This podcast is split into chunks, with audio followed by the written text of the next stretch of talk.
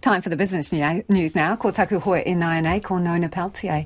Nona, tougher economic conditions and threats of a recession are stifling growth for fledgling businesses. What's going on with that? Yeah, we've been hearing about this for a while, that we don't see as much venture capital being invested into higher risk uh, investments, such as startup companies, um, those that are looking for, say, second stage investment and so on. Part of the reason is is that when you invest your money into one of these smaller companies, there's not a lot of liquidity. It's not the same as putting in the share market and there's you know hundred thousand or a million shares and you know there's plenty of turnover.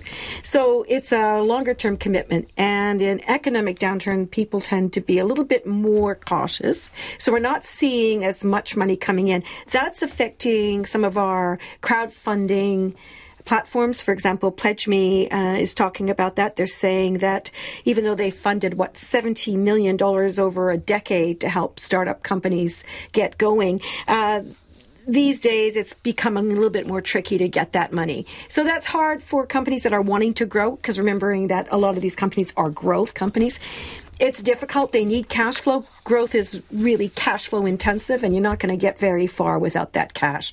So we'll see what happens with that sector. Maybe a bit of a slowdown there, perhaps some additional more mergers and uh, other ways that uh, these smaller companies can can survive by helping each other better. Okay, job losses among global technology giants are mounting. Is it just an overseas thing? No. Look, there's 150,000 jobs that have been uh, laid off basically from the likes of Google, Microsoft, Meta, Amazon, lots of job losses coming. And these are, you know, by and large tech sector jobs.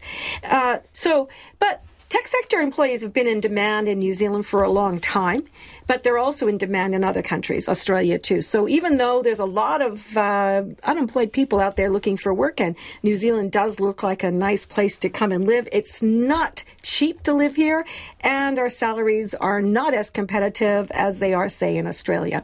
So that doesn't necessarily mean that we're going to fill all the jobs that we have going. But because I've just said, uh, slow down in growth and so on with these startup companies, it gives um, tech companies here in New Zealand a bit of a break. So maybe they don't need as many staff members, they don't have to lay off staff. So I think we're in a better position than we're seeing elsewhere. Uh, how long that lasts? it's a very fast changing industry, the dynamics there. A lot of tech sector workers, though, can work from overseas locations. So it could be that uh, this is going to help our industry here. We have been crying out for tech sector workers for a long time. That's one of the critical sh- shortages that we have. Okay, let's do a whip around the markets. Let's do that. Okay, so look, the NZX Top 50 Index, it rose a quarter of a percent, and that's in line with what we saw in Asia. It's pretty much back to full steam. China's still out for the uh, holidays. Uh, Australia, of course, enjoying its Australia Day holiday, so that's kind of seen volumes fall a little bit. But still, 24%, uh, sorry, a quarter of a percent up, 29 point gain to 12,023. That's over the 11,000 mark, just so you know. And the New Zealand dollar dollar, it's a little changed. Uh, 64.9 US cents. That's just a little bit down. Yeah. And 91.2 Australian, a little bit down there, and 52.3 British pence. But really, overall, hardly changed at all. Thank you, Nona. Nona Pelletier with Business News there.